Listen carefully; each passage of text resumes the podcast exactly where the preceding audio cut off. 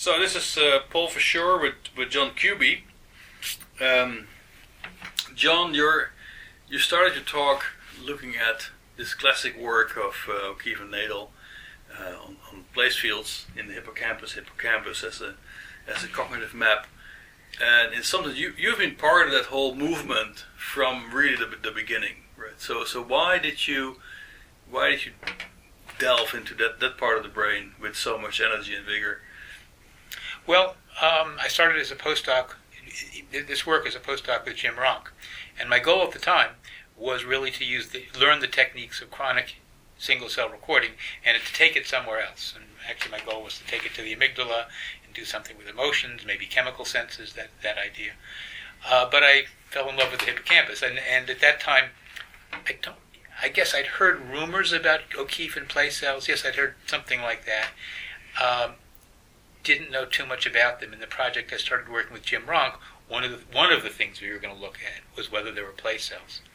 And once you'd seen them, they were so shocking. I mean, at the time, you know, most people you described to a neuroscientist just didn't believe them. They said, that got to be wrong. Uh, but once you see them, you, you realize that's a terrific thing to follow and to study. Uh, so I did that with Jim Ranck for a few years. And then the big step I think we made was when I started working with Bob Muller was to try to um, do things more automatically, to use a tracking system, to, to use a primitive computer to collect data, and to create real computer generated maps mm-hmm. of, of place cell firing. Uh, and that had a big effect, I think, uh, publicly because people said a computer did this. This isn't just somebody watching and saying I see place fields or sort of drawing something on a on a surface and this is where the cell fires. It's an objective machine that is that is making these things happen. So that hap- we were we did that about when some others had done it, but it, it, that had a pretty big effect for acceptance. And um, and the work I did in like the 1980s with Bob Muller um, got the basic outline of what we were doing. We tried to be simplified. You know, the, the experimental approaches simplified the, the task as much as possible, made very simple stimulus configurations, and it's formed a framework for getting things started. Started and asking questions parametrically or semi-parametrically, and it was very exciting. Mm-hmm. So, but then, so where are we now? I mean, we're quite a few years later. So, do you understand the system? That's a strong word. There's a lot. I mean, if you look back at the time, there were a lot of misconceptions we all had, and um, place cells were the one magical signal, and we we were chasing them for a long time. Uh, and since then, two or two and a half additional magical cues have come up: the head direction cells, which Jim Ranck discovered, and grid cells, which the Mosers discovered. And in a sense, these are a little bit like Tinker Toys. These are wonderful, you know, little pieces of a machine, which now you can think, well, how would you put these things together to do interesting things? They seem to be telling you what they must be doing, but not quite. And uh, with these three or three and a half or four Tinker Toys, these fundamentally different uh, uh, elements, and there's more than that, in fact, uh, it adds, adds a lot of uh, possibilities it also makes it seem as if the the routes to getting answers are, are clearer, uh, and uh, it's more. But there are also a lot of avenues to explore. One of the things that I think I, I certainly didn't pay attention to for maybe ten years, and I, but I think really almost no one of us in the rough hippocampal group did up until about 1990 was path integration. We just were thinking in a different world, and um, one I forget exactly this set of events. One of them was a book Randy Gallistel wrote called The Organization of Behavior, where he talked a lot about navigation by path integration or dead reckoning, and outlined a thought, you know, of, of an approach. We be, some of us began to look at the insect navigational literature, largely from European sources, where they, you know, do- documented how ants do these wonderful things and how lots of it was based on path integration, and s- slowly that became a, a, second way of thinking about things. Uh, before that, it was all sort of magical sensory transformations that made something like views of the environment from, an, from a land-based view into these overhead representations, and we just were so amazed but overwhelmed by it that we, you know, imagined some complicated cortical transformations of this information. And now they're very different approaches to thinking about it. But then you also added to this mix this the conjunction cells. Yes, there was I said four and a half. Yeah. You know, the grid cells are, are sort of four, and then sort of their, their little brothers, the conjunctive cells. So, but Maybe that's unfair to the conjunctive cells. well, let's see. They're the, they're the, they're the newest ones on the Right, list. They're the right, latest, the most recent addition. But that's, if we go back to the place cells, it, it also you made quite a point in your talk that it, we should not really think about them as just expressing location as such without any further bias or or let's say noise or variability. So so so how should we really look at these place cells? How much are they place? How much are they let's say visual cues? How much are they a mixture? Well, I wouldn't say visual cues. I mean, I, I think they. I think I think they are plays. I mean, I would say even if they're largely driven by location-specific sensory information, it's information that's that, that's expressed one way only when you're in a certain location, not in others. The, the most cohesive way of describing them is place, place cells because there's a, a convergence of inputs that all add up to firing in one place, and I think place cells is the right term. So they do signal an animal's place in the world or in, in, in, in the coordinates of its environment. But I think the other big thing that uh, I, I think we contributed somewhat to the idea is that they also contain a signal more globally of what environment the animal's in. So inst- we did it by uh, describing the, the process, Bob Muller and I, the process of remapping. And so here, with the, with the more primitive techniques, we basically were only able to record one or two cells at a time and make logical inferences about what the population of cells must be doing. Uh, and with stability across days or sessions, you could you could infer what pairs of cells might have been doing that kind of thing. And the, roughly the idea uh, is that uh, there is a map for one environment, but if the animal goes to a second environment, all the spatial relations among the cells will scramble, and some will turn off, and some new ones will enter. So if it's using the system as a map, it's creating a new map for every environment. Uh, so that's one half of remapping. The other half is if you imagine not just a couple of cells or not just enough cells to cover the surface of the environment, but if you imagine all the cells that fire when the animal's in a particular location, the firing vector, if you will, whatever, hundreds, thousands, um, that the firing vector is also unique to the to a particular environment.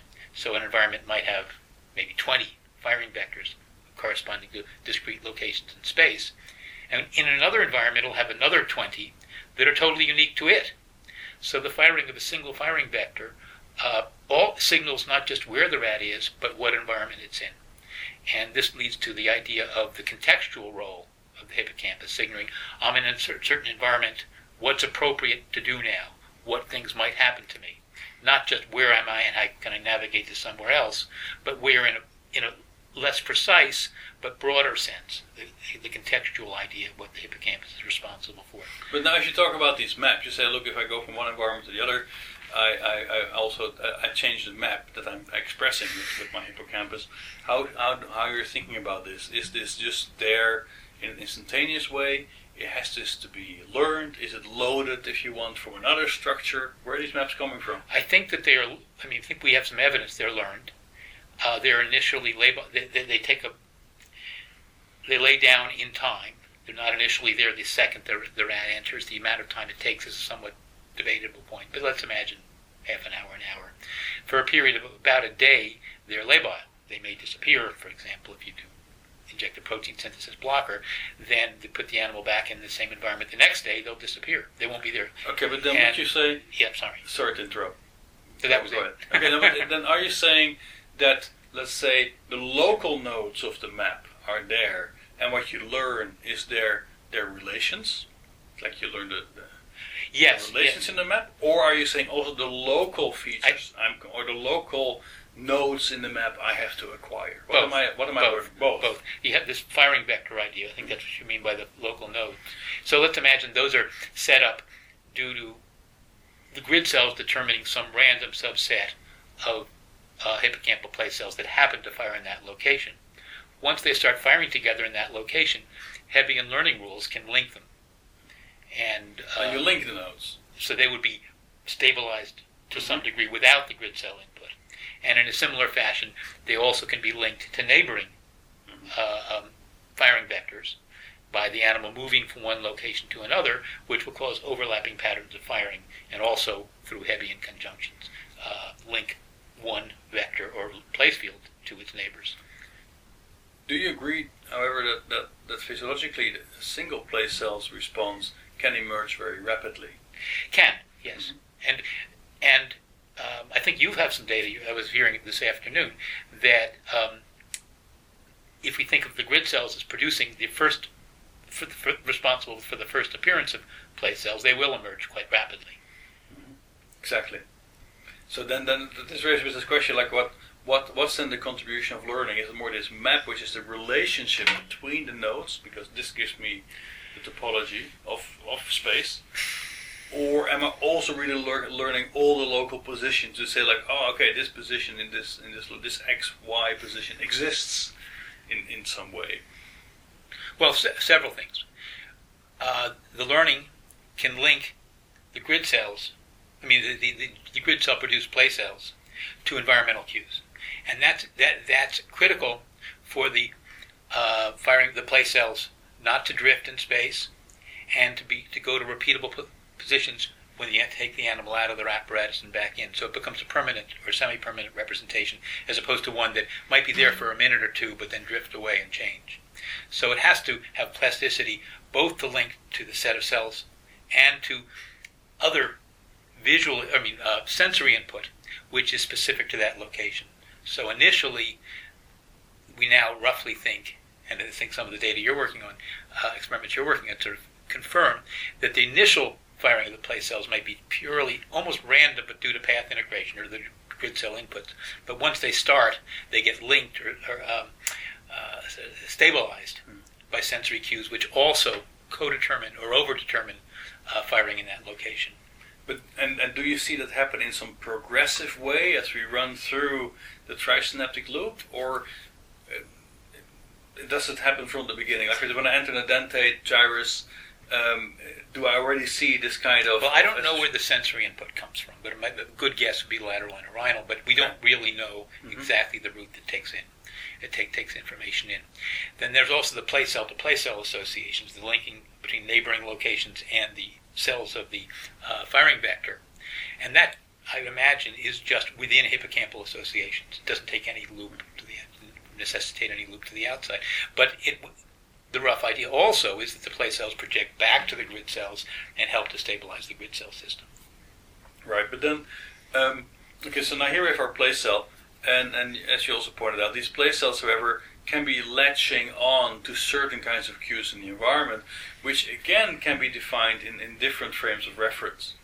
So, so that means how stable then, or if I talk about this this allocentric representation of space, what does allocentric actually really mean?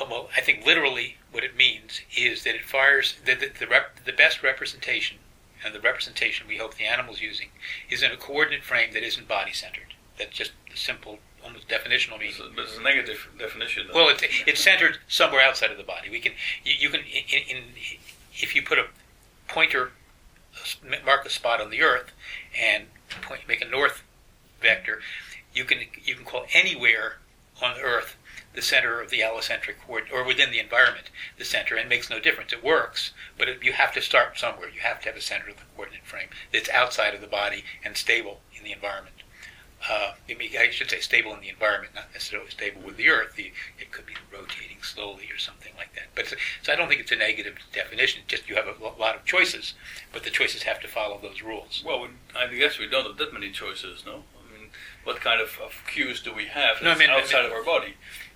We right. can have maybe the sun, gravity, right, right. magnetism, but beyond that, there's not much left. Right. But the stars. So now uh, the significance for the animal using an allocentric representation is that it has a, these provide stable views of the world, and the animal. I think the animals live in, this, in a stable world frame. We don't want the animal's representation of the world to shift every time it moves its head and its eyes. It needs a stable world frame to find a goal, to find things that are stable in the world frame conditions. So it in some ways, allocentric frames of some sort are essential. The complicated ones, these two-dimensional Cartesian frames or semi-Cartesian um, are, are, very important for efficient, for most efficient navigation, for taking uh, direct routes across paths the using paths the animal used never used before to unmarked goals. So it, this sort of allocentric representation we imagine that there's reasonable evidence for leads to navigational efficiency.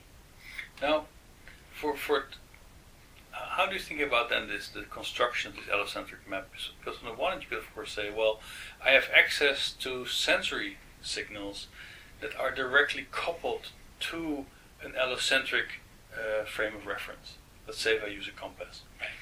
On the other hand, you might argue, well, all I have access to are my local cues. It's, let's say, the changes in my position and movement that my vestibular system picks up, changes in optic flow that correlate with my own movement. So I only have local measurements of, of my change in position in space from which I have to now infer this allocentric map. So, so which of these two extremes do you? Well, I, I mean, we first rephrase the first option Yeah. a little bit. At least I, I, I, and I think a lot of others have thought of it. We get sensory information, say visual information, through an egocentric frame. We're head, moving our head and eyes, and we're always viewing the world roughly from the horizontal plane of the Earth. And the, the apparent allocentric plane of uh, place cells and head direction cells and grid cells is a bird's eye view, one that the, the most people and rats don't ne- never see. So it implies something like a, an environmental rotation, rotating from viewing the world from an egocentric plane to an overhead view, which the animal never sees.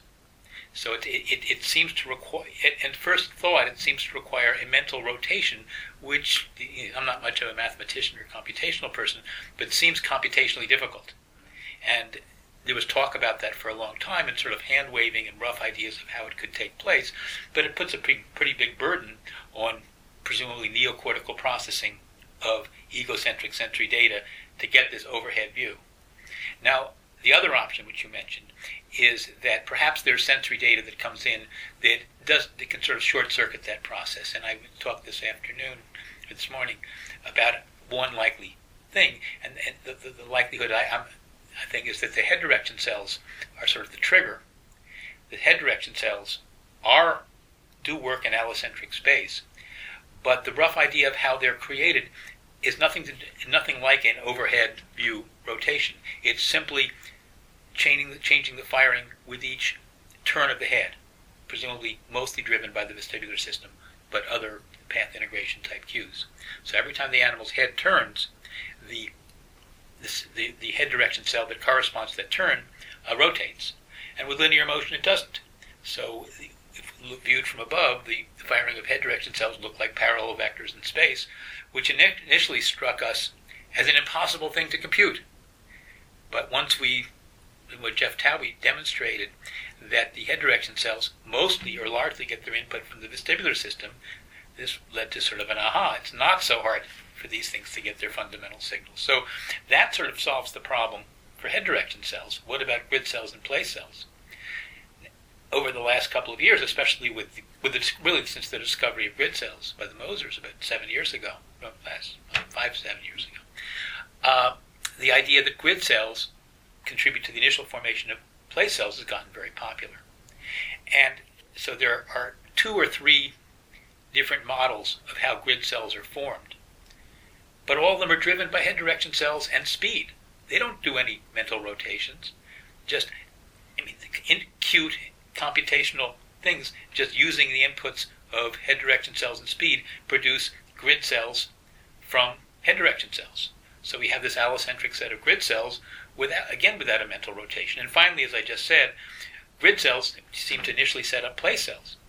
So uh, that's just due to a fairly complicated but computationally simple addition of grid cells, some summation process. So again, now we have all three allocentric representations set up without any complicated process. Very complicated, at least processing at a level that I can understand, which makes it fairly simple. Uh, but that then leaves one problem, and that is all three systems, as described, are basically path integration systems. And path integration has problems. One of them is it drift, and the other is it won't be repeatable trial after trial. Take the animal in, it'll start from scratch with an arbitrary starting point, not a fixed starting point. So we do need sensory information uh, to come into the system to stabilize things. But this sensory information need not be rotated in a complicated way. It just has to be sensory information which is location specific. That is, when I smell this in this spot, or I see the tree at that distance, or something like that, that's when this place cell should fire. So, by a fairly simple associative process, the sensory information, which need not be transformed, uh, can stabilize place cells, grid, grid cells, and head direction cells. Okay, but now you, Did that answer the question? It was a long well, answer. so the point is, you sidestep a bit the, the first scenario because you say, well, I believe that if I go from these egocentric measurements to an allocentric map, I have to do some sort of mental rotation, and I cannot imagine how this could be done. Right. Now, but is that really required? Uh, so if I make these local measurements of I, I, was arguing that now it's no longer required, uh-huh. and we've solved we've solved the problem in a short circuit, I mean, in acute solution. Well, but but for instance, on the why not argue? So in some sense, I think you also solve the problem by reducing, let's say, the properties of this yes. allocentric map you want to generate. But uh, how about I want I want my cake and eat it too? So I want to have my allocentric map, but I want to just on the basis. Yeah, I think we don't have those fancy properties, and I'll give you an example. Okay.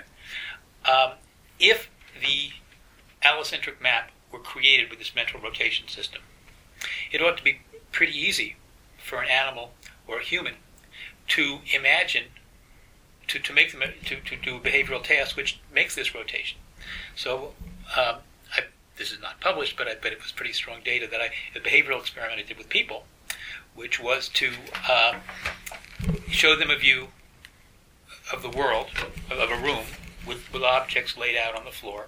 They were standing in one corner, and then we gave them a, an outline of the floor of the room as, as it would be seen from above, a blueprint kind of floor, and said, hey, draw where those objects should be. So it's essentially a mental rotation problem where they should imagine what, would, what the room would look like from above. And if they are able to do these mental rotations, it's a pretty easy task. What we got from the people was they did about a third to a half of a rotation. Not, you know, you would take a 90 degree viewpoint rotation. They did 30 to 45 degree rotations. So they moved in the right direction. Let's imagine the objects were laid out as an equilateral triangle on the floor. Viewed from the corner, it would look like a flattened triangle. So the goal, if they did a good job, they would end up with an equilateral triangle. What they ended, we ended up with were slightly less flattened triangles. And so my one interpretation is we're not so good at doing this mental rotation.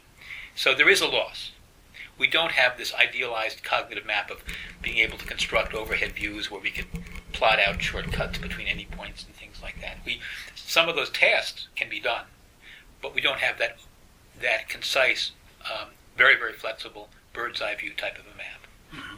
But now, um, the bird's eye view maybe you don't need to have that explicit representation, right, about space, because in some sense you seem to slip in additional constraint, which is like I can fully visualize from this bird's eye perspective the whole environment in all its beauty and, and detail. But maybe you just need that kind of information over a more restricted subset of the space you're actually dealing with, and that is the subset of space you actually have dealt with behaviorally and have had access to given the sensory systems you have. So, so if I would relax this constraint and say, look, I just want to be able to make, to have an allocentric representation of those parts of space I've really visited, I have seen, and I can do that by looking at, let's say, just the local displacements between points in that space, and from there I infer this allocentric representation of that effective space. Would that satisfy you, or is there something missing? Do I really need this bird's eye view of the whole space? This isn't going to answer your question, but I'll say some of the areas that I've been working on.